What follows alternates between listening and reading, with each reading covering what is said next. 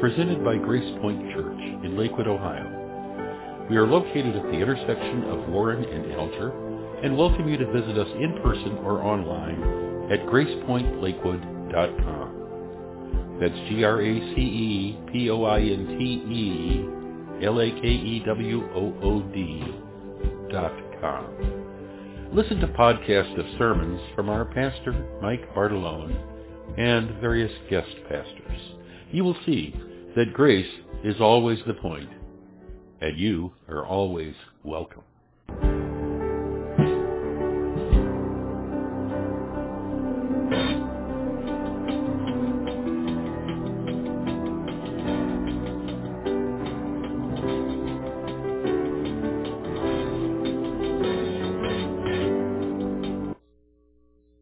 As I was preparing my thoughts for a sermon today, I was thinking about all of you because I do pray for you.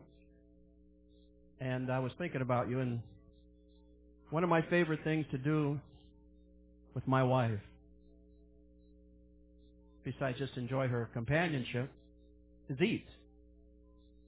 We love eating together. We enjoy it. And the Lord always says, come to the table, right? So I, I titled my message, A Five-Course Sunday Meal. Five-Course Sunday Meal. First course is appetizer. How many like appetizers? What's your favorite? Give me a thought. Say it out loud. Mut, huh? Mushrooms. Blooming onion. Anybody else? Huh? Escargot? Snail? Calamari. Anything else? Huh? Wingdings. Potato skins, okay. How about mozzarella sticks? That's what I, you go with grandkids. That's all they want is mozzarella sticks. You know, so that's one of. How about potato skins? Was anything else? Wings. What's that? Raw oysters. How about mussels? How about shrimp cocktail? And the second, the second one in your five-course Sunday meal is soup. How many like uh, tomato bisque? How many like lobster bisque? We had lobster bisque last night at Pickle Bill's in Fairport. Huh? You didn't like it? Oh, we didn't go to Pickle Bill's. We went to uh, Brennan's uh, Fish House next door. Uh, how about matzo ball? Joe's Deli, you, get, you can't get, the, that's the best matzo ball in the area. Unless you come to Marie's house. She makes it too. And Marie's house, once we, she made, I don't know, a whole bunch of matzo balls and we ran out. All week we ate it, my son and myself. And we had company coming over for the weekend and we prayed over the pot and so that it would multiply, we'd have more matzo balls. So when company came over and we served it, it was full never-ending matzo balls were flying out of the pan. it's the truth. Salad. How, how about salad? How many like uh, chopped salad? How about Oriental salad? At eh, Oriental salad. Um, any other thoughts? How about a strawberry walnut salad? Did you ever have that over there at uh, Outback? Strawberry walnut.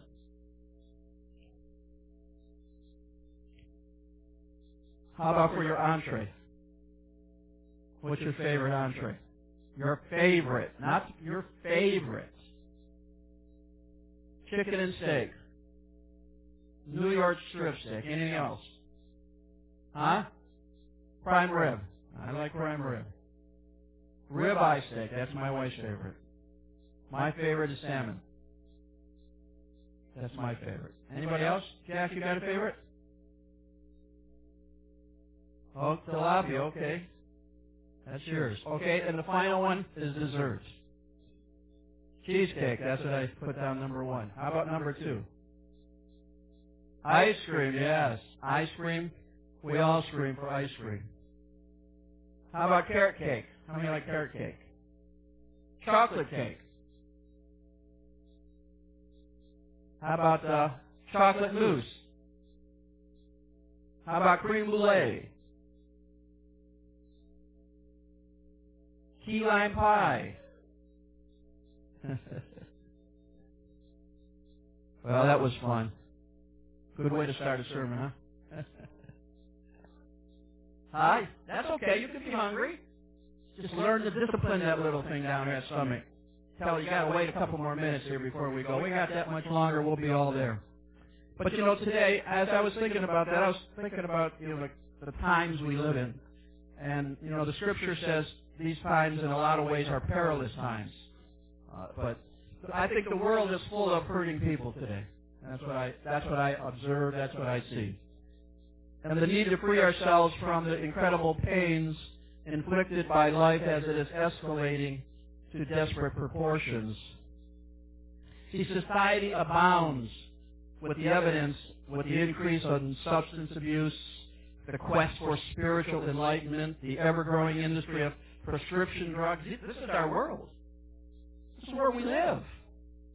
Violence at home, in schools, and the increasing inability to establish meaningful relationships.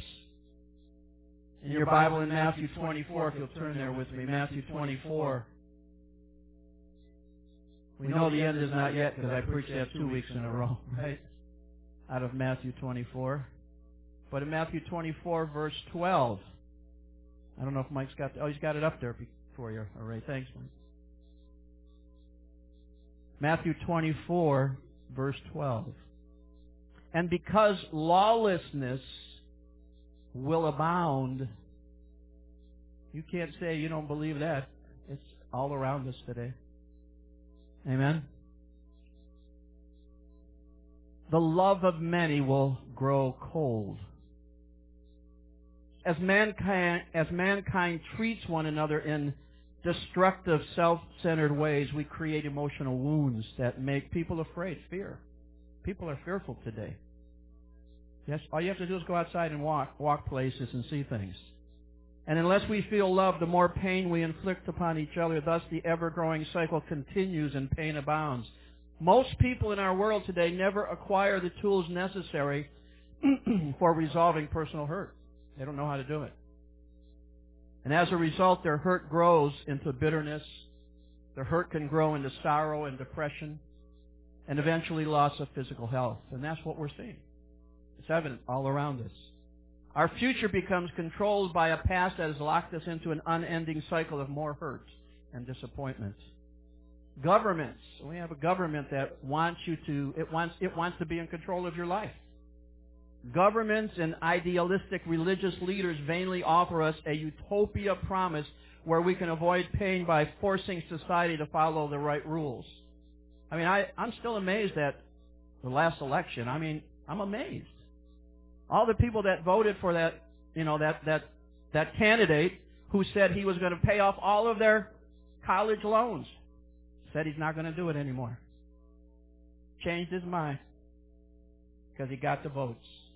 That's all he was after was the votes. You got to understand after a few years being on the earth like I have been 70 years, you start finding out that politicians just want to vote. And they'll say whatever they have to say to get the vote even if they tell you a lie.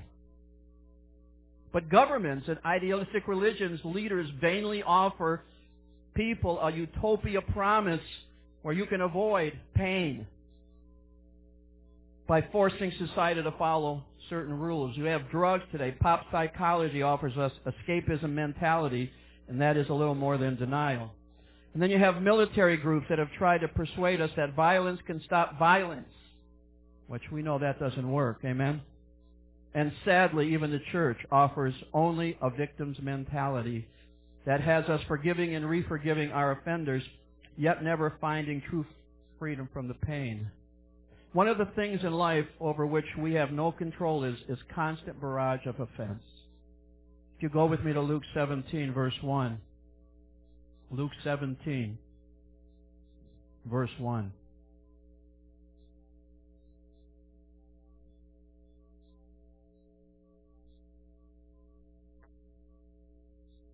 I'll get there as soon as I can get there. With the wind blowing in my Bible. It says, then he said, then he said to his disciples, it is impossible that no offenses should come, but woe to him through whom they do come. It's impossible. But that offenses will come.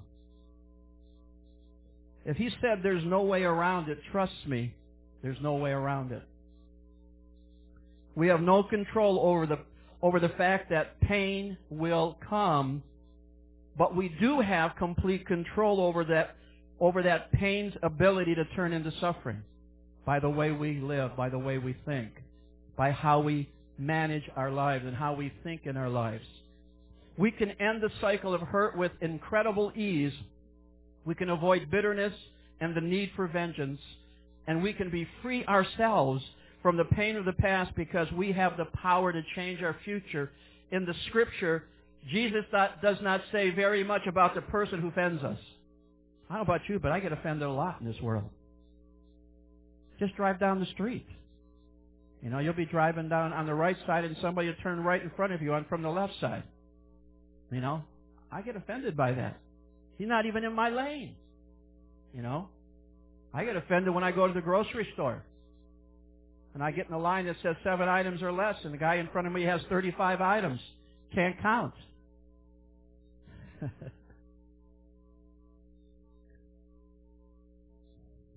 Instead, Jesus emphasizes that we are to watch out when offenses come. When offenses come, we are at far greater risk than the person who committed the offense. To cop an attitude. To get in the wrong spirit. To have a bad attitude. It is true that offender's crime is clear and blatant and is often hard to justify. But it's easy for us to justify all manner of self-destructive behavior simply by the fact that we have been offended. You want to you want to see people messed up. You're you're looking at people that are offended. They're rejected. They're dealing with that. You deal with that on if you're in a workplace, you deal with that a lot offense. It's a snare. John Bevere wrote a book on it called The Bait of Satan. The whole book is about offense taking the bait from the devil. But nevertheless, even though we are victims, we are still subject to the same life experiences. The rules for peace and happiness do not change simply because we can now justify unacceptable behavior. Vengeance, however, is powerful and deceptive. In fact, it's so powerful that God said he was the only one with the right to apply it. This is what he said in Romans 12:19. He says, "Dearly beloved, avenge not yourselves, but rather give place unto wrath. For it is written, Vengeance is mine, I will repay, saith the Lord. Romans 12:19. Why? Because vengeance is punishment and retaliation. The determination to punish belongs solely to the one who has the right to judge. Judgment belongs only to God as new creations in Christ Jesus with a new nature, we should be free from fear. You want to know where fear comes from? Judgment. When you're judging others, you're releasing fear not only to them, but into yourself. Our self-worth should be established in our new identity in Jesus as sons and daughters of God. We should trust His word. When He says, vengeance is mine, leave it in His hands. Pray for those people that offend you. You know? As soon as that person comes around my car and turns right in front of me and goes into the other lane, I start speaking in tongues. I start praying. Praying that they're going to be in church next Sunday. Amen? Some preacher's going to tell them about the good news of Jesus. But we should be free from the need to judge. We should return to the place of experiencing life as observers. Free from the need to act as a ruler in Matthew chapter 7. Let's go there, Matthew 7. Let's see what Jesus says here. Matthew 7. I think it's verse 15. Let me get there. Matthew 7. There it is. Come to me. Verse 15, it says, Beware of false prophets. Must mean there's false prophets out there today. Huh? Who come to you in sheep's clothing, but inwardly they are ravenous wolves. You will know them by their what? Fruits. We're going to talk about that in a few minutes. Do men gather grapes from thorn bushes or figs from thistles? Even so, every good tree bears good fruit, but a bad tree bears bad fruit. A good tree cannot bear bad fruit, nor can a bad tree bear good fruit. Every tree that does not bear good fruit is cut down and thrown into the fire. Therefore, by their fruits you will know them. Amen? And so this application, this, these scriptures here, this application applies to everyone across the board. We have only one way of knowing if people are good or bad, by their fruit. Fruit is the only thing that is observable on a tree. I mean, when you can't see the roots, you can't see the sap flowing through the branches, but you can see the fruit. And fruit is something that grows over time. It's not a single event or a mistake or even a current action. Our fruit is our track record.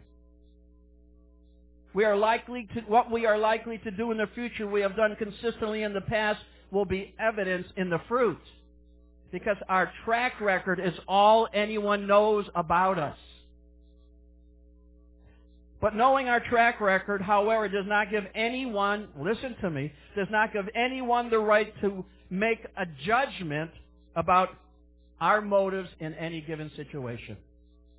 And neither are we, because we're observers. We're not judges. Say, I'm an observer, not a judge.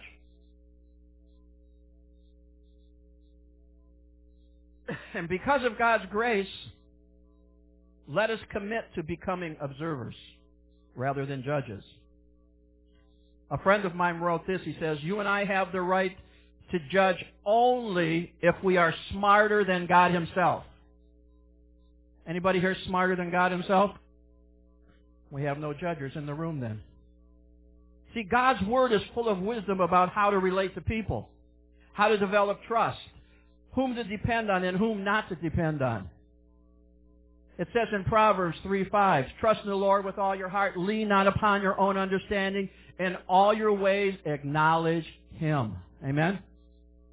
Trust in the Lord with all your heart. Lean not upon your own understanding. Which means, why, why, does, why do you think that was written that way? Because that's what we do. We try to figure things out in our own mind and don't give any thought to asking God what He thinks.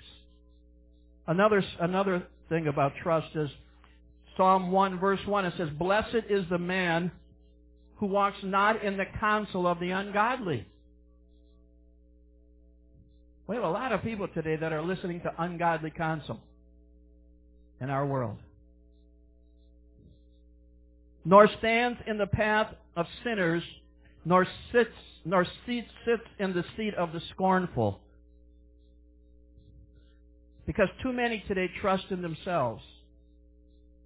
It all comes back to one thing, fear. When you trust in yourself, all you could do is fear. See, our fears tend to drive us to trust our judgment rather than God, and our attempts to protect ourselves from future pain, which we fear, we judge. But the result of judgment is always the same. More pain. More pain. And any time we justify our actions by judgment, good or bad, it is no longer love. We have love because love is the product of our relationship with God. It is, it is His character infusing our character. It is the grace of God making us able to act like God-like character and compassion. Learning to observe and not judge has saved me from a lot of pain and a lot of conflict. Because when we judge, we are no longer motivated by our hearts or the wisdom of God's Word, the voice of God in our hearts or the love of God in our hearts. Instead, we are led by our own attempts to be G-O-D, small g, gods of our own world, and this limits us to the wisdom of our judgments.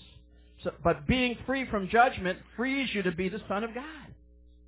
You know the greatest sin for all of mankind? Can I give it to you? Not knowing that you're a son. Sonship. If you know you're a son, it's, that's all that matters. Because it means everything in your relationship with God. Being free from judgment frees you from the torment of finding fault. Just think how lovely the world would be if we just quit finding fault in others. Doesn't it say in Ephesians 4:29, "Don't let any corrupt communication proceed out of your mouth except for the use of edification"? How many how many of that can do some we can do some work just with that one scripture. I, I remember years ago reading a book by Mike Bickle. Mike Bickle said all he did with that one scripture, Ephesians 4:29, was focus and concentrate on that one scripture for a whole year. He said it changed his life because he didn't let any communication come out of his mouth except for the use of edification or comfort for other people. Free from being free from judgment frees you from the necessity to justify yourself and it allows your yes to be yes and your no to be no. James chapter 5 verse 12 says, let your yes be yes and let your no be no. Our call is to follow Jesus. And this is a call to life that is focused on Him. What is He doing? What is Jesus doing? And where is He going? Jesus is to become the center of our lives. His love, acceptance, and stability should make us the most confident, stable people in the world. Look what, listen to what Jesus said in this verse. In Matthew chapter 11, verse 28. He says, Come to me, all you who labor and are heavy laden, and I will give you rest. Take my yoke upon you and learn from me, for I am gentle and lowly in heart, and you will find rest for your souls. For my yoke is easy and my burden is light. Jesus in the scriptures promises us that if we would yoke up with Him, we would have a life that is easy and light. How many want to yoke up with Jesus? what do you think when you think of yoke? Eggs, yeah, I know. you guys are still thinking about that five course meal. to yoke up requires sensitivity. It means we have to be sensitive and responsive to how Jesus is moving. If our attention is on our problems or on the problems of others, we will not be aware of how He desires to move in our own life because we'll be focused on them. When He is not the focus, He is no longer the influence. And at that point, we do not move with Him. Instead, we often move against Him. And when we attempt to fix people, we become the main obstacle God is working in their lives despite all that God is doing to get us to see ourselves as new creations made righteous by the blood of Jesus, free from the fear of wrath and judgment, we insist on keeping people focused on things. We are actually asking people to give us the place in their life that belongs only to God. Boy, I wish we can get there. See, our lives are influenced by what we focus our attention on. And as we renew our minds to the truth of what God says about us, we will not focus on the splinter in another's eyes.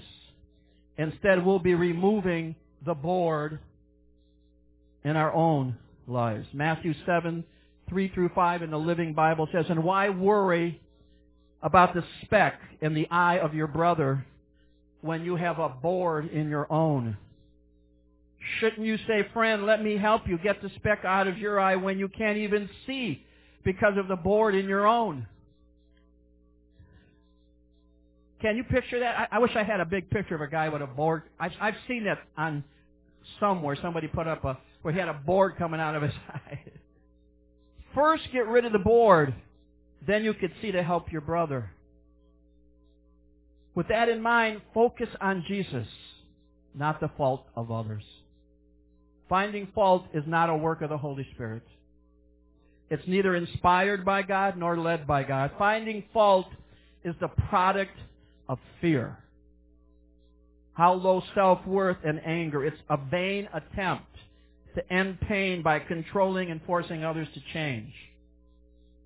Even when change truly is needed, transformation doesn't happen by focusing on what is wrong. It never does.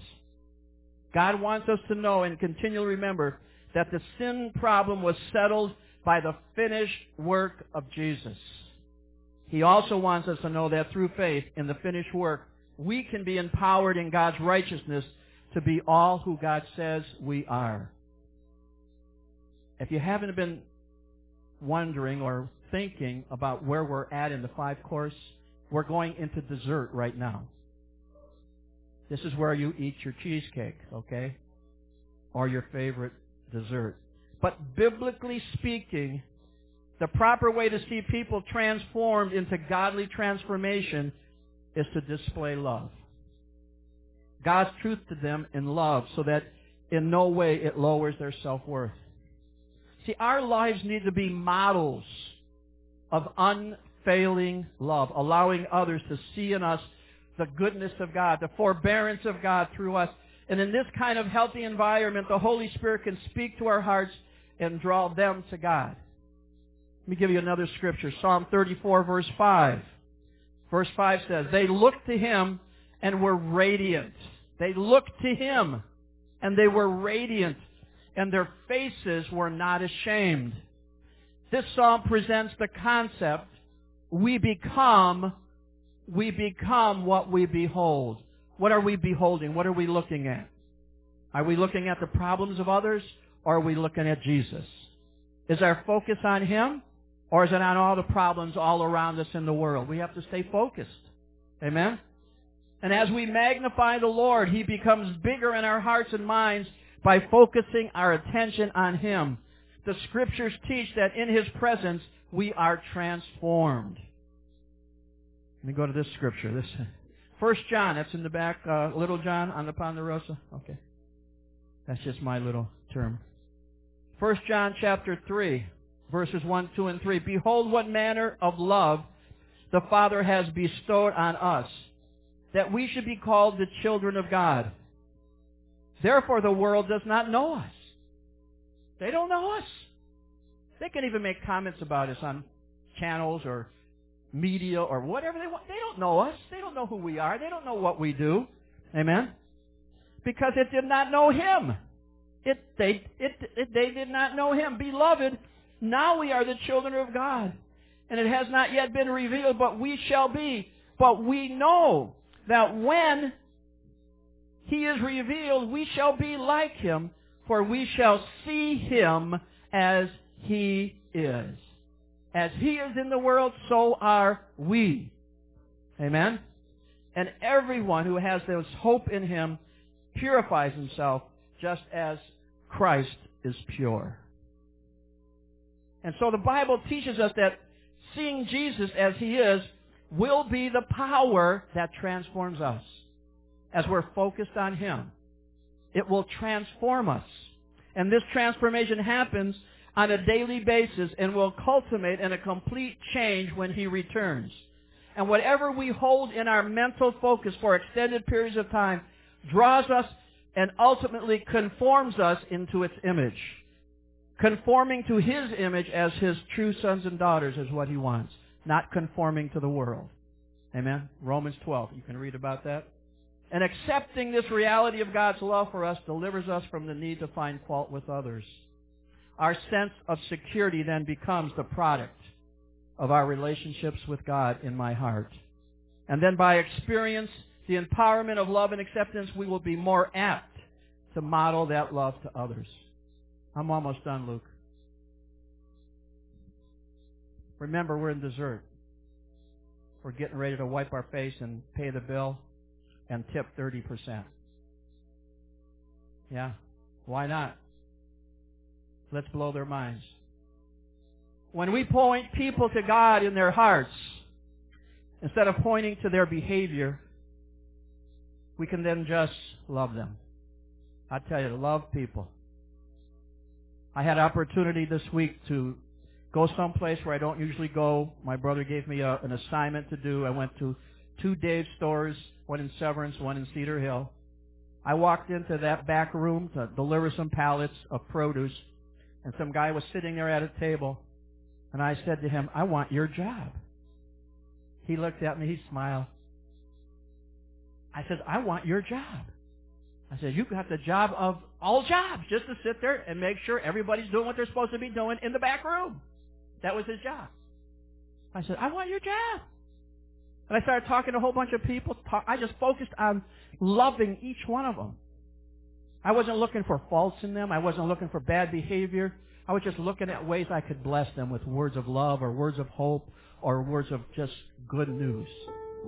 And boy, they're, I mean, when I, like when I was walking out of there, they wanted to help me. They, they, they were like my best friend. Especially the guy who I said that was sitting at the table, I want your job.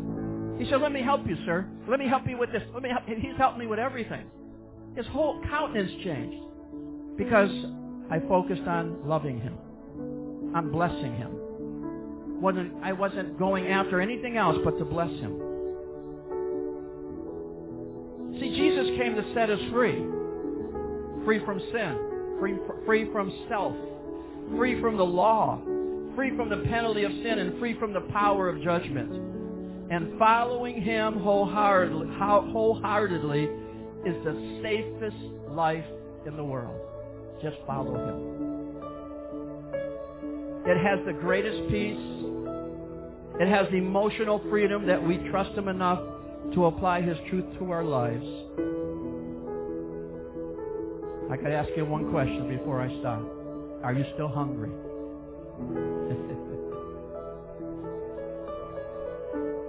I'll see you next week with some more food. Okay?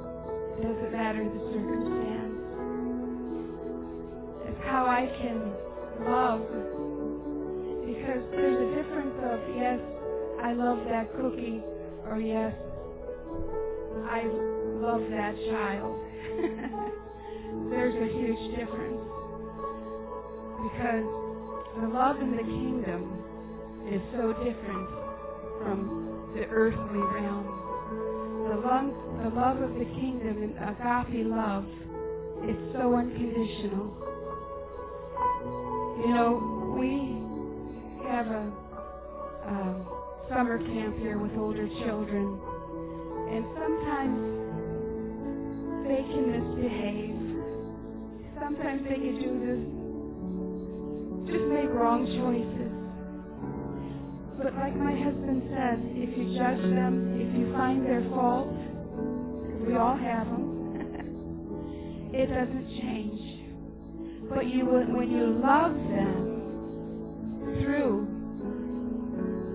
what they've just done and show them there's a better way. It doesn't matter what you've done, good or bad. I love you no matter what. I always tell them that. This will never change my love for you. Just like Jesus. No matter if you've blown it, it will never change his love for you because that fruit of the Spirit, when you are uh, abiding and attached to that tree of life, it will never go bad. All we're to do is lead that child positively to the right way. You know what? We could have handled that differently. I know he upset you. But how could we have handled that differently? Yeah, yeah, you hit, you hit him, you hit him because he got you mad. But how could we have handled that differently so that you're not in trouble? You go tell the teacher, and the teacher will fight for you, and he, that teacher will bring reconciliation to you, and you don't have to take any repercussion for making the wrong decision. And showing them and teaching them and leading them the right way instead of telling them how bad they are. They'll, they'll surely lose their joy. They already know they've blown it, right? But in the kingdom of God, you'll know it if you're walking and abiding because you will have love. You will have joy. I love the peace of God. Because that's part of his kingdom. That's the, that's above the line realm. We're in a different kingdom. We don't fit here on this earth. Have you noticed? We're from a different kingdom. And our kingdom rules by a king who is filled with love, joy, peace, long suffering, patience, all those things are the kingdom in the kingdom of God. And when you're when you're below the line in the earthly realm and you're getting where you feel you lost your joy, guess what? Just come up a little higher. Get seated in those heavenly places in Christ Jesus. Find rest. And I'll tell you what,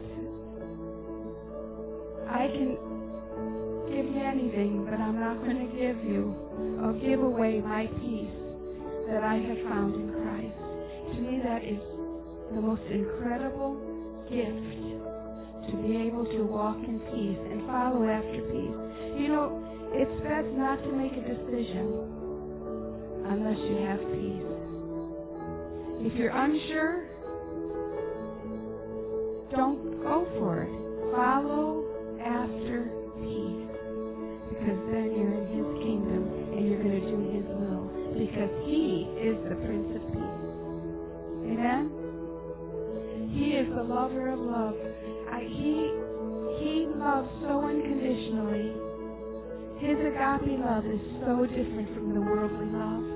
Amen? He doesn't love you if you're good today. He loves you no matter what. And if we can take hold of the love the Father has for us as His kids, our whole lives will be transformed. Because, beloved, remember, we belong to the King. And we belong in His kingdom rule. Not in this world's rule, but in His kingdom rule. And I'll tell you what, it will save you from a lot of aggravation, a lot of stress of what's going on today. Make sure you're above the line in kingdom reality. And if you see that it's hate and not love, you know it's the wrong kingdom. It's the kingdom of darkness. We are children of the light. Amen. He's yes and amen. The world, no. Death, everything's no, negative, fault finding, all, but that's not the kingdom of God. Remember what kingdom you're from.